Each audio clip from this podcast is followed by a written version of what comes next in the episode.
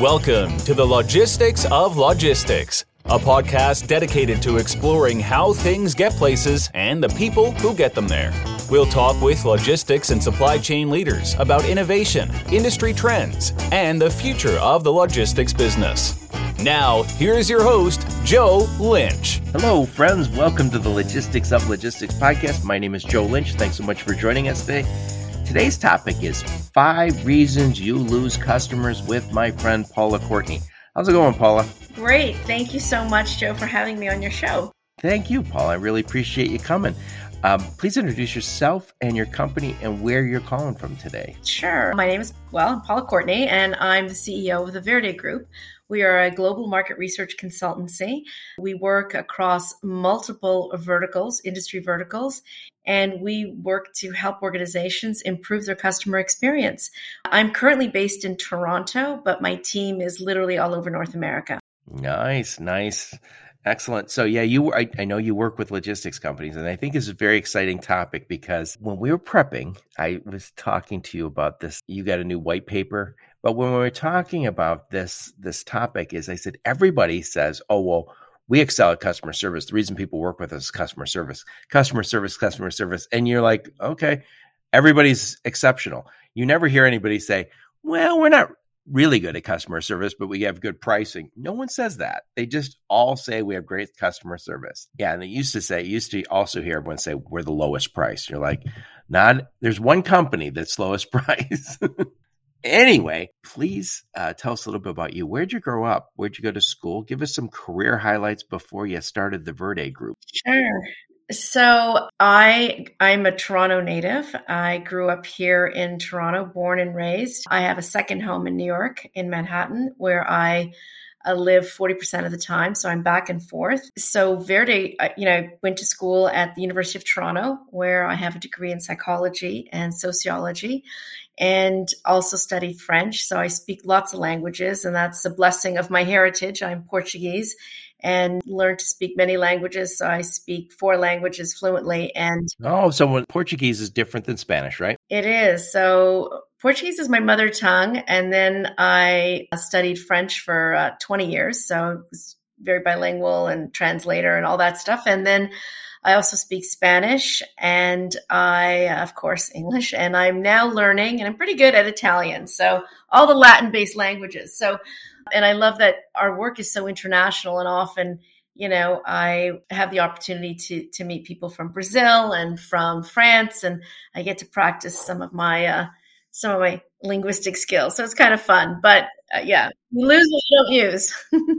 I haven't said my my American joke. I guess you're American too, so I haven't said my American joke lately. But if you speak two languages, you're bilingual. If you speak trilingual, if you speak three languages, you're trilingual. If you speak one language, you're an American. doesn't doesn't apply to you. I love that. Yeah. It's it's funny for those of us. I'm in Michigan. When I was a kid, we learned French at school, which was great eh, because we in Michigan we would go up to Montreal and we would speak our broken French. And they immediately told us that's the wrong dialect. We don't like that. right? That, that, that's not appreciated there. That, that, the French we learned poorly was not appreciated in Montreal, which is not so far away from us. and then, um, so I was like, well, unless I go to France or to Africa, I have no opportunity to speak that language. And then very few of us lo- learn Spanish, which we should have been learning. Yeah. But we didn't do as much business with Mexico then. But and also I think I think his, Hispanic people are the probably the largest ethnic group in America. Sure. Probably pro- probably in US, I don't know about Canada, but pretty darn close I bet. Yeah, no, um, not in Canada for sure. Although we do have a large Hispanic community, we definitely have you know a lot of a lot of cultures so canada's uh, definitely a mosaic of multiple cultures and we're lucky that there is you know a lot of opportunity for immigrants to maintain their oh, yeah. culture yeah I always joke about this whenever anytime anybody talks about like immigration, I'm like, God, we should just open it up. Legal immigration, of course. We should open it up. I'm like, Canada's like empty. I go, we got like big chunks of our country that are like empty. Like, so there's no reason we can't take a few take a few few million more. Anyway, so you studied psychology, you went to University of Toronto. What was your first gig out of school? Oh my gosh, so this is scary. This is dating me, but I actually worked for a railroad. All I right. For a Canadian Pacific Railroad, which is one of the two largest railroads still in Canada. We have Canadian National and Canadian Pacific, and Canadian Pacific had huge tentacles into the US. But there I really started with in the railroad working in the IT division and helping to understand customer experience and how IT was serving the rest of the organization in terms of customer support. And when, you know, when trains stopped running, millions of dollars would be lost for so many of our clients.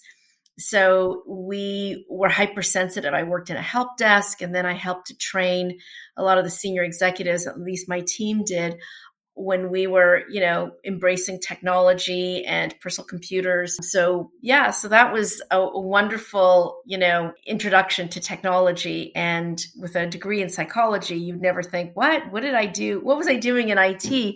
But it it started really my business, which is that you know, measuring and managing customer experiences has significant economic consequences for businesses if done well or if done poorly. So there there is an impact, a profound impact.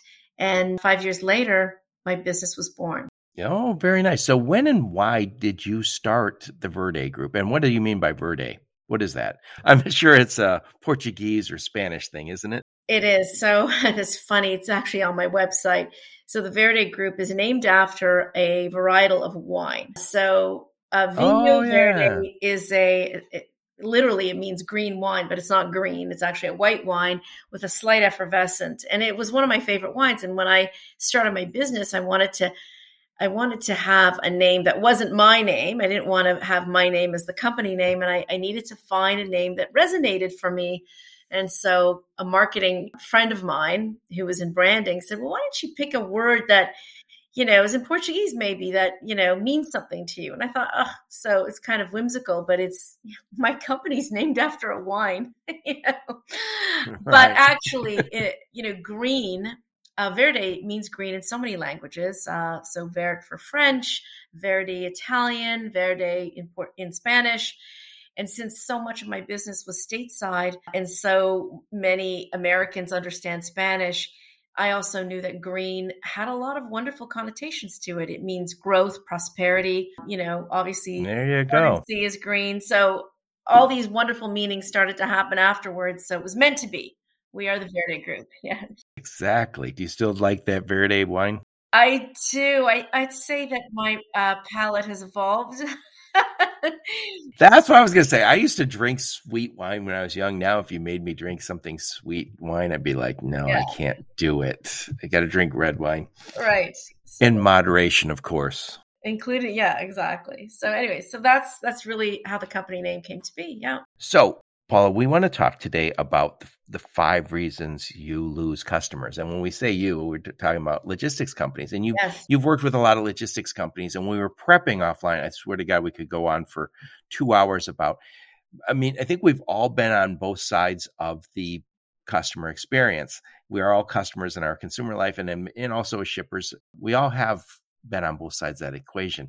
And I'll tell you, we all know when we started talking about some of the upsetting customer experiences we had, it just it goes off on a tangent so quickly. and hopefully we don't do too much of that today. But we spend so much time and effort getting customers in the boat, and then we lose them because of things that are really unforced errors sometimes. And that's what we need to avoid. And these don't apply to everybody, of course. And, you know, I think we all do a decent job, but these are the five reasons you, and, and by the way, when when I say it, it's one thing. When Paula says it, there's research behind it. So she's a researcher, guys. Make no mistake. so so you might say, Joe, you're always blathering on about something, but this actually has some basis in, in research that Paula and her team over at Verde Group have done. Yes. So I, I think what's important to get across to your listeners is that there is a big difference between problems that your customers experience that might have high frequency and that likely are on your radar. So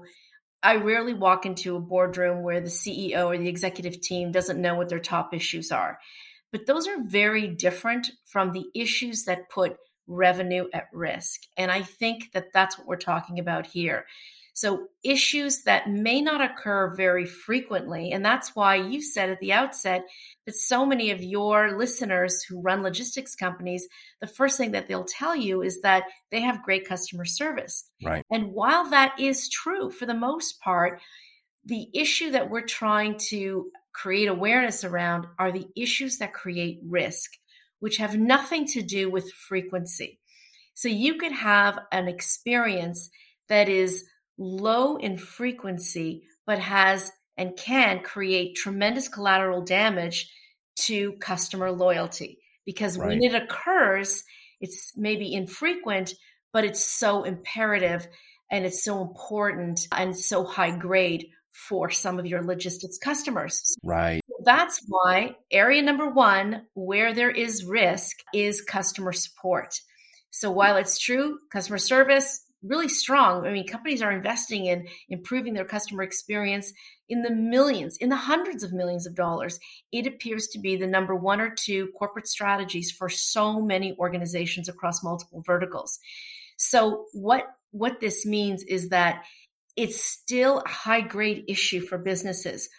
When customers can't get through when they have an issue, when customers get and speak with a person who doesn't have the knowledge to support them, who doesn't have the technical skills to answer their question. Right.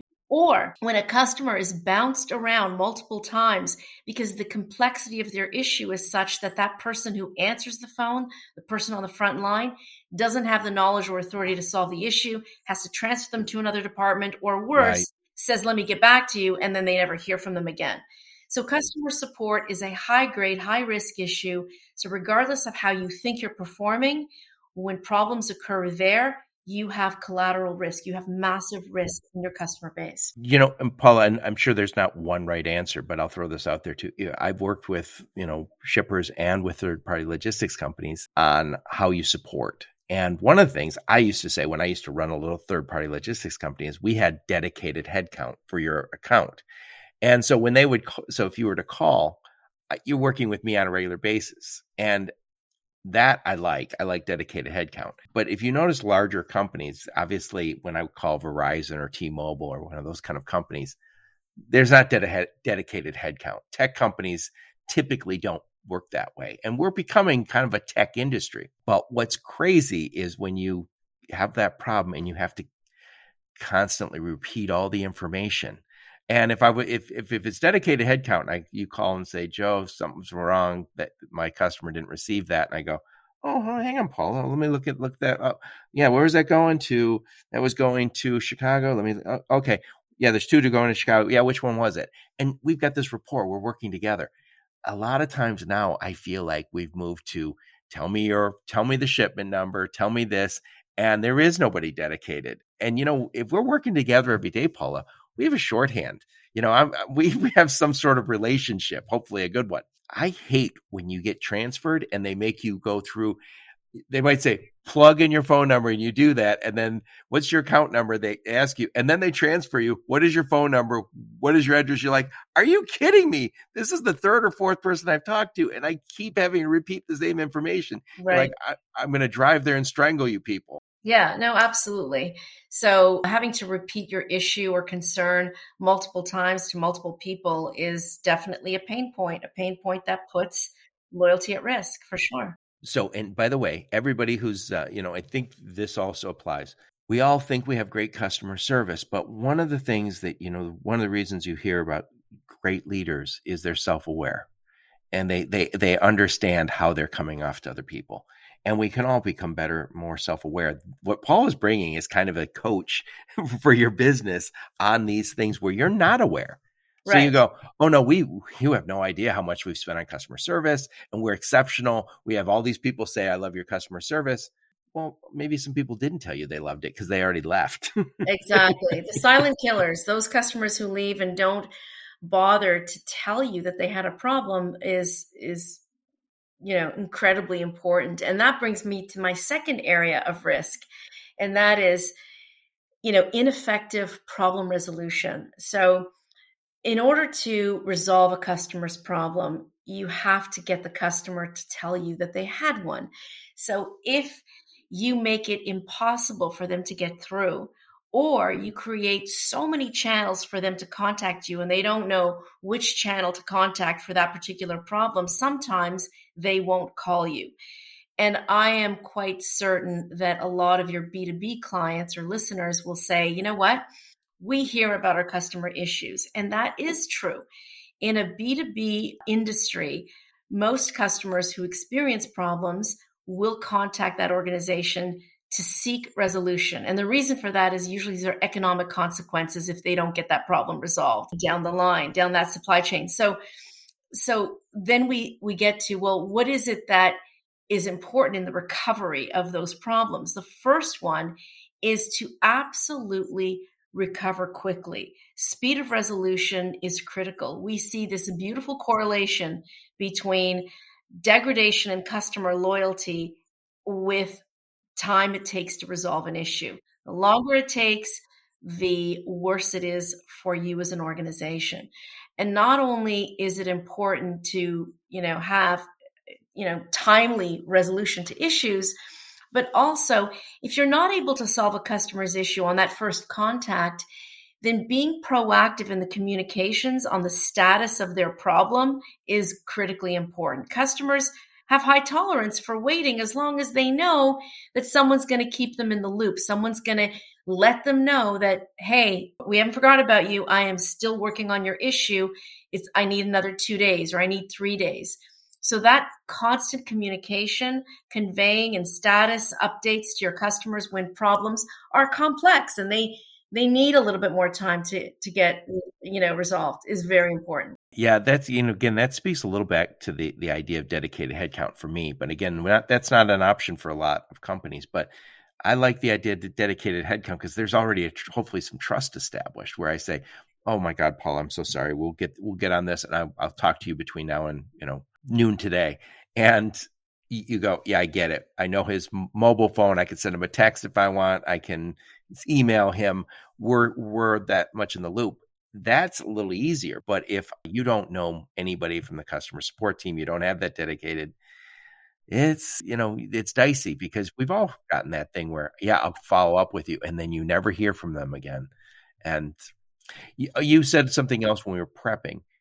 If I fix that problem fast, I might even get more loyalty than if I had never even had that problem. It is absolutely true that effective prob- problem resolution, if done, you know, to a customer's complete satisfaction, you actually get greater loyalty. And the reason for that is twofold. There are two reasons, and they're kind of psychological. Reason number one is if a customer spends the time to pick up the phone or send a text or an email to contact you, they're doing that because they believe it's worth their time and effort. Mm-hmm. And the fact that you respond to them with a good answer, with a resolution to their problem, basically reinforces that they were right. They made the right decision. So, this is what's called cognitive dissonance. You basically prove them right they are now feeling good that, you know what, it was worth it. I did get a resolution to my problem. so that's one reason why it's a good thing, you know, and you, you build greater trust. The second reason why you can get greater loyalty is that the customer, you broke their trust when you created this friction for them. You broke their trust and now you've repaired it. And sometimes we repair in such an incredible way that not only do we rebuild that trust, but we actually connect the customer to us, right. you know, in a better way. So, so rebuilding trust and rebuilding trust that's stronger than it was in the first place absolutely does engender greater loyalty. It's like a marriage, you know, if you had a big problem and a big crisis, but you were you resolved it and now you're still together you're actually stronger sometimes right i think also sometimes you see, sometimes you see the effort also in how they fixed it so it might have taken a lot of heroics and you go yeah i had somebody stay late All right, i, got a new truck and they went and picked up the tr- the trailer and moved it right or you know i remember i had customers who uh, I did a lot of less than truckload. And sometimes stuff wouldn't move. It was that was supposed to move from the terminal. And I would say, yeah, I had, I would get an expediting company go rescue it off the dock. And then they would say, well, yeah, great. Now I'm paying for expedite. I was like, you know, you, I'm doing that. I paid for that. So now they see I've made the effort not only to make them get them back on track, but I've spent money. I've lost money on that transaction and I'm not, I'm not trying to recover because I, I value this relationship exactly. more than I value the money. And it, it is interesting. I always say people, if you don't have a relationship, you pay more. And the reason is like, I, I would expedite all the time up for my customers that I worked with. I was like, no, that was our problem. We paid for it. No problem. If I was just transactional with you, that's that's that's your problem. It's late might not work with you anymore anyway. So what do I care? Exactly. Exactly. So you covered two, which yep. the first one was this customer support, which yep. sometimes is, you know, as much as we like to say customer support, customer service is fantastic, it's not always. Number two is like when we're trying to mitigate problems, that's not always, it can be a loyalty building, as you pointed out, or it can be the the beginning of the end for that business, Absolutely. that business relationship. So, what's the third one that you want to talk? The third about? one is around digital tools. So we have used technology to enable frictionless experiences. We've used technology to make processes more efficient for customers. We've created technology to improve experiences by creating greater visibility, by making it easy, or what we call to make companies more shoppable. And shoppability is a really important factor when we think about companies like Amazon who've set the bar for shoppability. How easy is it to buy from you? So, digital tools, and you're thinking, wait a second, how is that a risk area? Well, it's a risk area because so many of us are doing it wrong.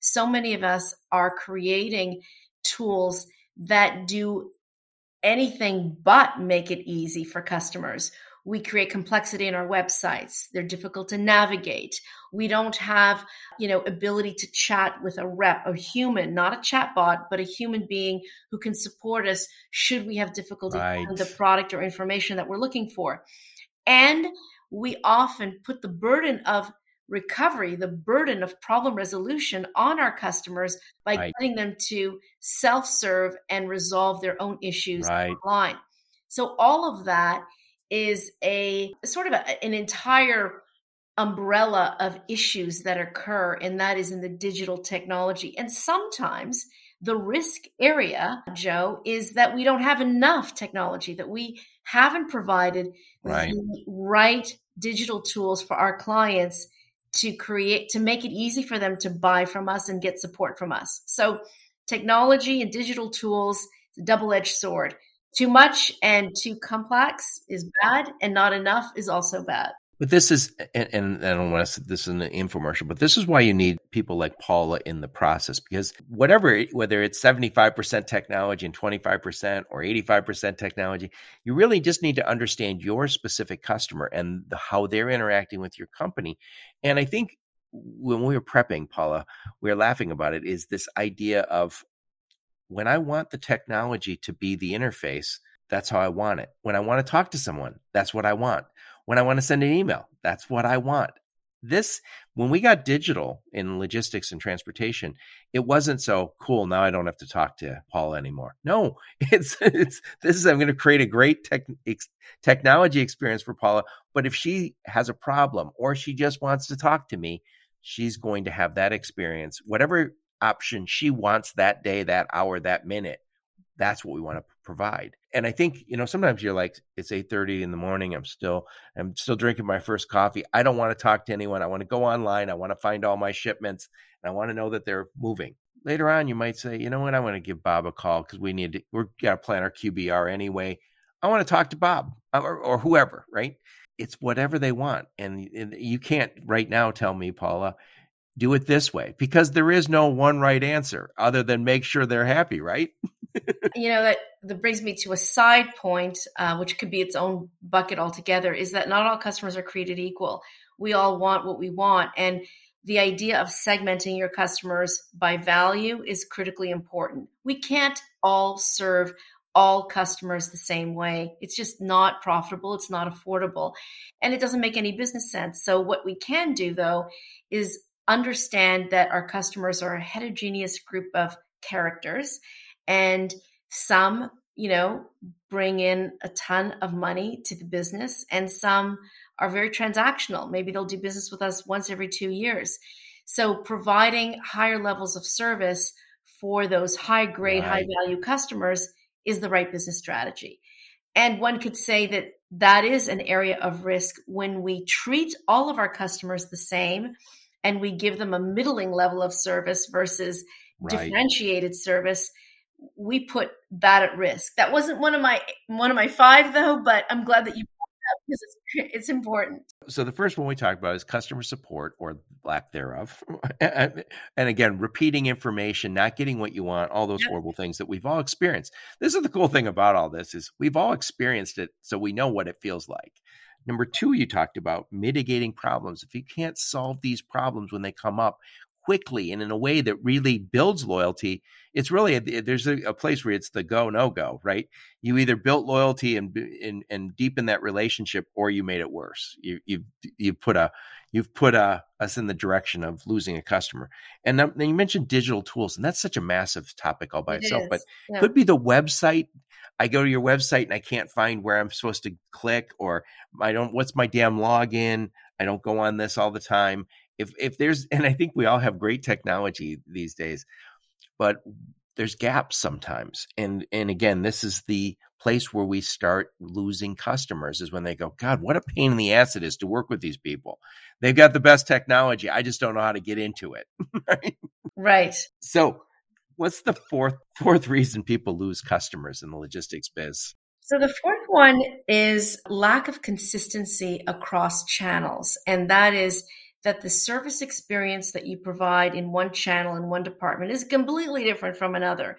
So whether it's your call center channel, your, you know, sales channel, your digital channel, so it is critically important to create a single face and a single brand experience across all those channels.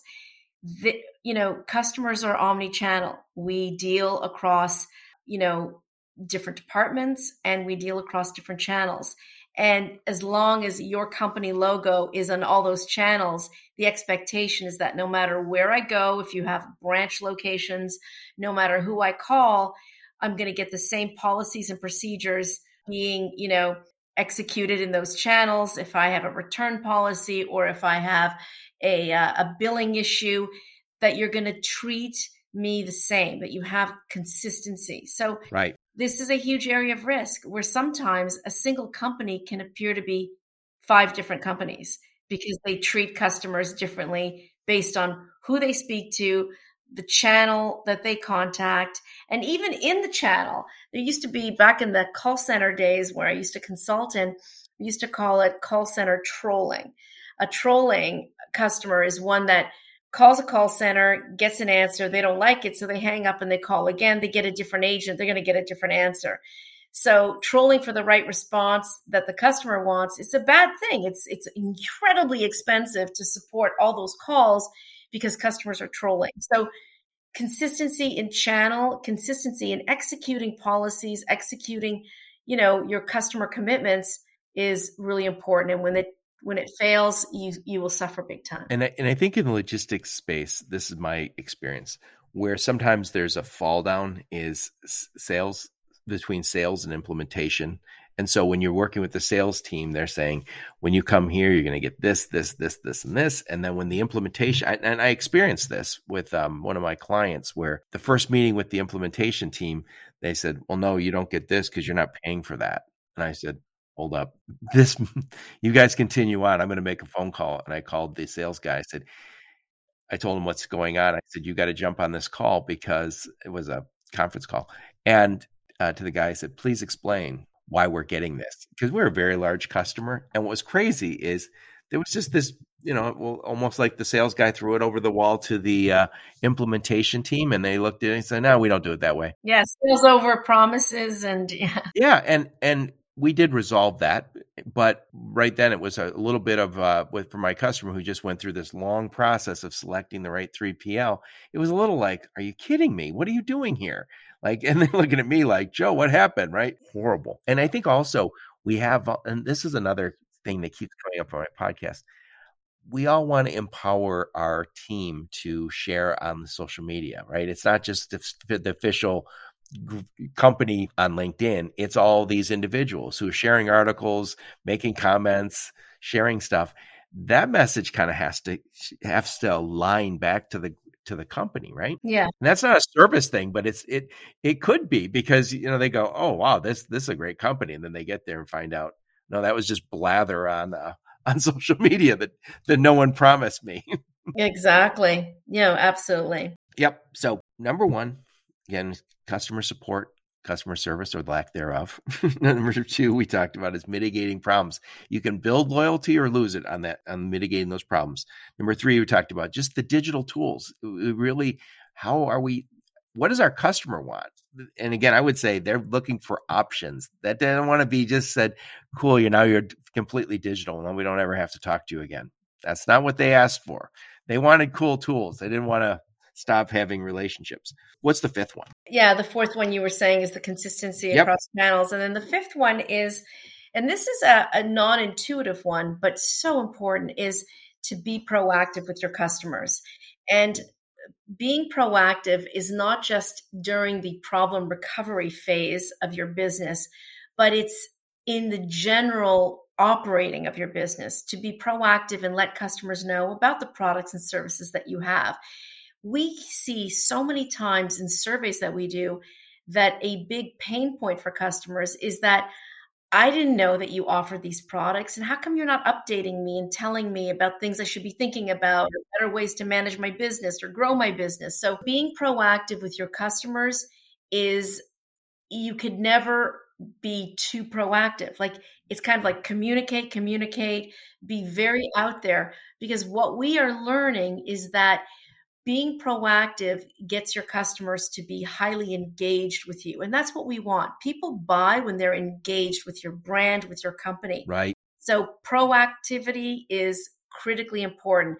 Your sales reps should be proactive. You could be proactive through digital means by, you know, pushing out, you know, relevant information. And key word here is relevant, not just spam and brochureware. Right. Relevant information to help them do one of three things save your customers time, save your customers money, and help them grow their business.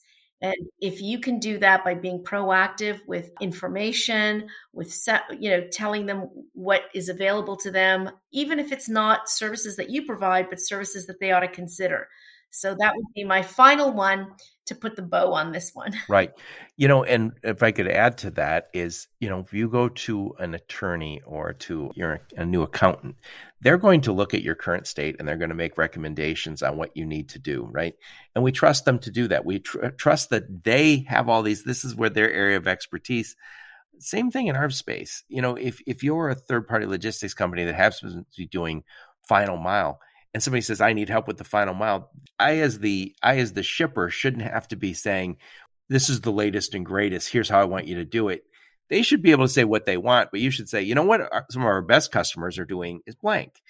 And that's what we mean by being proactive. And i think one of the things that also happens is you have these long-term customers and they might have the same old way we always do it this way and you and maybe they're happy with you until they find out that the world has moved and you didn't move them with it and they realize, oh my God, the the my competition has a leg up. So if I'm not proactive about it, you're going to lose that customer. And more and more, these shippers, the supply chain is looking to transportation and logistics and warehousing and the tech companies that support us.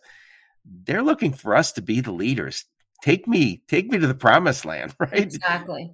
That's exactly. the that's that customer delight where you go, I asked them to ship my stuff, but I had no idea they would also do blank, blank, and blank for the same price or for just a little more. Absolutely. Anyway, I'm going to I'm going to summarize this and I want you to give me some final thoughts on it before we wrap this bad boy up. So, number one, we talked about customer support and sometimes again it can be really annoying when when, when you get moved around from customer support person or operations person let me let me call the driver let, let's have it especially if you don't get that resolved quickly and we've all experienced this guys so next time you experience that ask yourself is my customer getting that same experience uh, number two you talked about mitigating problems again this is an opportunity to deepen the relationship and build loyalty or it's an opportunity to start losing your customer number three all the cool digital tools they have, including the website. Great, great, but you really have to don't just tell them this is a great experience. Go back and see what they actually want, that whatever that customer journey is every single time. And maybe there's gaps. And that's why you need someone like Paula because they'll make you aware of those gaps. Number four, we talked about this lack of consistency across channels. And again, that's even social media. If you have an app, if you have the sales team doesn't say the same thing the the ops team says, you're in trouble. Number five is you talked about this this idea of being proactive, always, and not not just for your new customers, be proactive, but for everybody you got on on board. Paul, enough of my blather. Final thoughts on this topic. yeah, so I think that you know it's absolutely a known fact that you're going to have and create friction in your business. It's just part of any relationship that you have with any customers. They will experience problems along the way, uh, that effective recovery is really, really important. And what we're recognizing is that companies are seeking beacon metrics to measure their performance. What should we be looking for going forward? What are the key metrics that will drive our performance? And if I had to sum it up into three things that you should be measuring, they would be these. And we're actually in development of creating this index for our uh, our clients. Number one is frictionless experience. So the more problems your customers have, the less loyal they're going to be. So looking to measure how much friction you have in your business, and you always want to focus on reducing that. The second is the effectiveness of your recovery. When problems occur, how well are we doing at recovering from those problems? And the third is how well are we doing at engaging with our customers? Are they engaged on our website, our social media? Are they following us on social? Are they downloading our apps, downloading our digital tools? Are they proactively coming to our conferences or training seminars? So, engagement is such a critical component of customer loyalty. And what are we doing to increase that level of engagement that we have with our customers or that our customers have with us? So, those are the three things. Those are the key critical metrics that we have found are the most connected to revenue growth. Excellent. Excellent. Paul, this is really good stuff. I appreciate it. So before you go, what's new over at the Verde Group? First off, who do you guys serve? And I think you should tailor this to us logistics folk. sure. we work across multiple industry sectors. Most of our clients are in the Fortune 100. We work in 23 countries around the world. Wow. So global and yeah, so we work in logistics, we work in financial services, retail. We have a long-standing relationship with the Wharton School of Business. We're constantly publishing white papers, thought leadership in customer experience. Our most interesting piece was recently published in Harvard Business Review, and it was on the boomerang effect of loyalty reward programs. So you can check out the May June edition of that article. If you send me a link, I'll put it in the show notes. Absolutely. And I think the latest work that is yet to be published, but it's in progress, is this development of this customer experience index, which we're seeing being piloted by some of our logistics customers and some of our aerospace and manufacturing clients, which is really everyone's looking for a good predictive measure of financial growth. And that's our latest work. So, who's the sweet spot for you guys? Uh, who do you? Who's a perfect customer for you? A customer who wants to learn. A customer who believes that they haven't gotten it all right. A customer who believes that in order to achieve leadership status or sustain it, they need constant customer insights to drive business growth. Anyone in that space, you know, leaders who think that way are the perfect candidates for us because we are most likely to achieve significant, profound impact for those businesses. I think that the businesses that we don't do as well with are companies who think they know what their problems are, right. think they know everything about what their customers believe, and think they're on the right path. And, you know, I think that the magic about customer centricity is you actually never arrive. you know, right? It's it's a journey where there is no destination it's it's basically a work process. Yeah. Yeah and you mentioned the idea that in any any relationship any human relationship not with not with the dogs or the cats they're perfect but any human relationship there's going to be friction. Yeah. there's going to be misunderstandings. There's going to and and what can happen as you as you know in in human relationships things build up resentments build up and at some point you go you know what? I used to used to love that guy but now he's just a giant thorn in my side same thing is happening in our business relationships.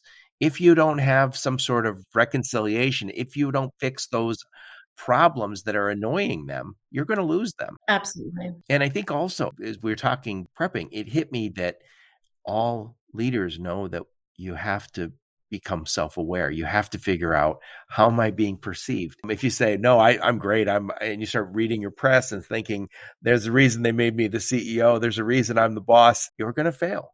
And the same thing in a business. Don't just go, oh no, you have no idea. And I, I know there's people listening going, you have no idea how cool our tech is. You know, like if I could just show you our technology, you would know how great we are. And we we need to we need to stop that. Definitely. Anyway, Paula, I really do appreciate you taking taking the time. This is a unique insight that we don't always get on why things aren't working. And again, it's just lack of self awareness, which is something I kind of specialize specialize in. well, thank you so much, Joe, for having me on your show. It's been a real pleasure. Thank you so much. And by the way, I'll put your LinkedIn profile and any links you give me, I'll put those in the show notes. And thanks again, Paula. Thank you. And by the way, thank all of you for listening to my podcast. Your support is very much appreciated. Until next time, onward and upward. You've been listening to the Logistics of Logistics podcast, where we engage in conversation with experts in the logistics field. For more details, visit thelogisticsoflogistics.com or follow Joe Lynch on LinkedIn.